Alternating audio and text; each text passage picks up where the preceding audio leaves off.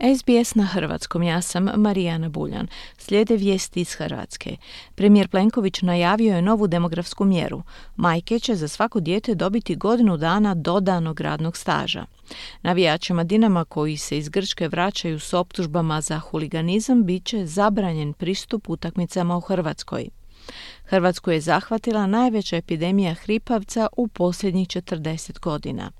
Više u izvješću Siniše Bogdanića iz Zagreba.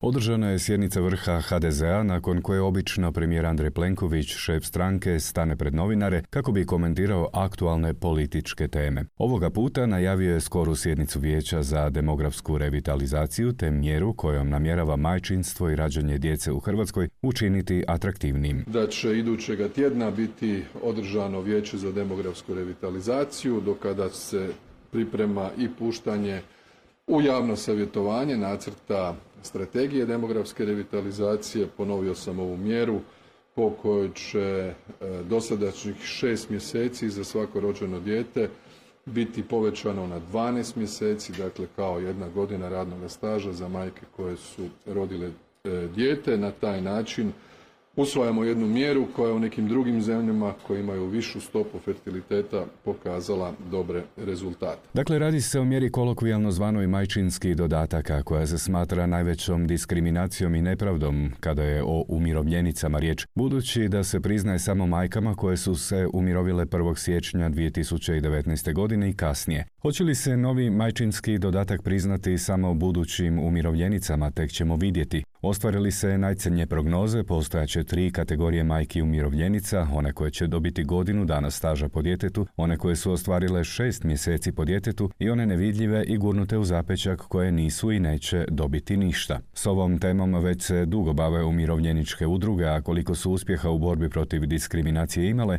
vidjet ćemo kada vlada u javno savjetovanje pošalje zakonske izmjene. Premijer je komentirao i dolazak navijača Dinama iz grčkih zatvora, u kojima su proveli četiri mjeseca tijekom istrage, pa se u domovinu vraćaju kao osumnjičenici za huliganizam. Podsjetimo, u sukobu kojeg su organizirali s navijačima E K u Ateni, ubijen je grčki državljanin, a za ubojicom se još uvijek traga. Jučer smo izvijestili o neugodnom susretu s novinarima koje su vrijeđali po izlasku iz zrakoplova, ali i nasrtajima na novinare mladića koji su dočekali povratnike iz Grčke. Loše, mi gledamo loše na sve incidente, na bilo kakve oblike divljaštva. U svakom slučaju to nije dobro, policija se već očitovala, mislim da je i Božinović dao neku izjavu. Policija je ta koja procjenjuje stupanj ugroze ili obrazac ponašanja pojedinih osoba koje su prema njihovim evidencijama očito osobe koje inače e, čine određene prekršaje ili eventualno čak elemente koje imaju kaznena djela, prema tome na njima je to da podnose inicijativu.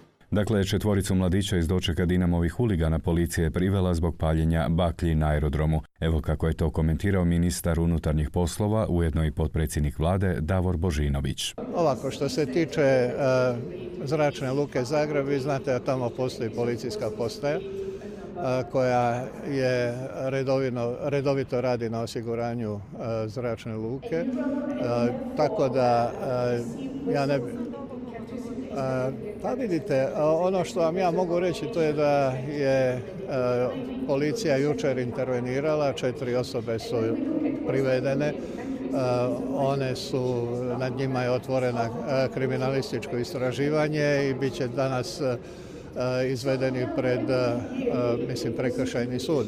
Dakle,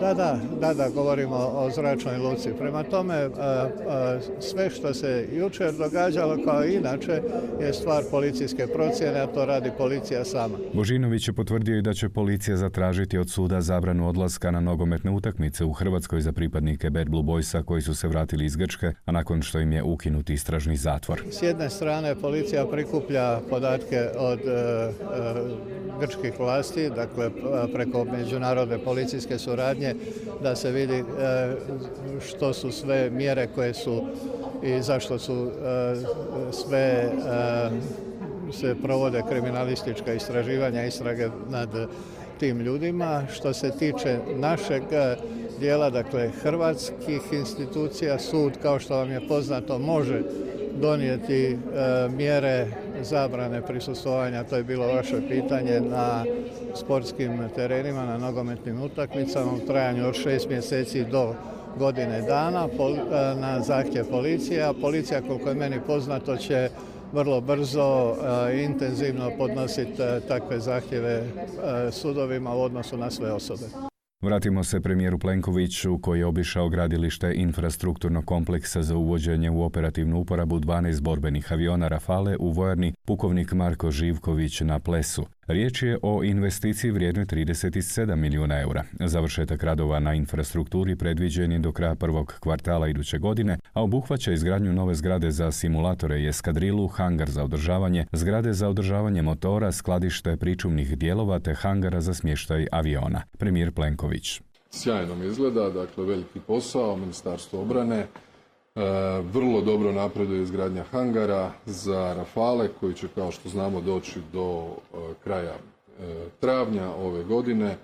Sve što treba biti spremno, bit će spremno u roku. Takve su procjene i predstavnika Ministarstva obrane, Glavnog stožera, Hrvatskog ratnog zrakoplovstva, a naravno i samih izvođača radova na Plesu.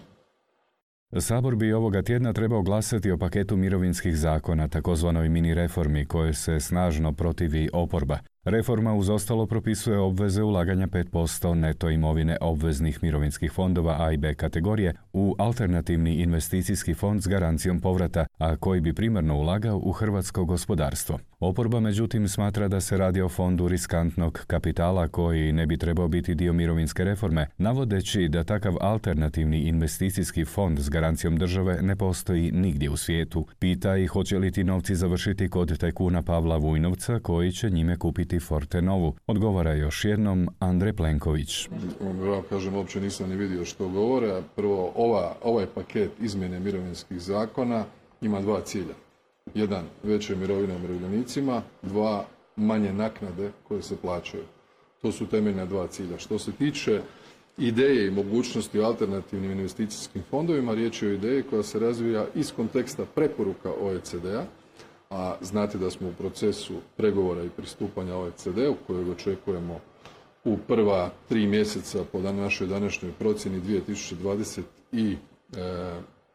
šeste. godine. Ideja je da O E C D smatra da treba smanjiti izloženost mirovinskih fondova u vezi njihovih ulaganja u državne obveznice, pa im se mogućnost stvaranjem ovakvog alternativnog investicijskog fonda daje na raspolaganje investicije u druge oblike. Kao što znate, sam zakonski prijedlog govori o mogućnosti i činjenici da će vlada u roku od godinu dana donijeti uredbu kojom će to pobliže regulirati.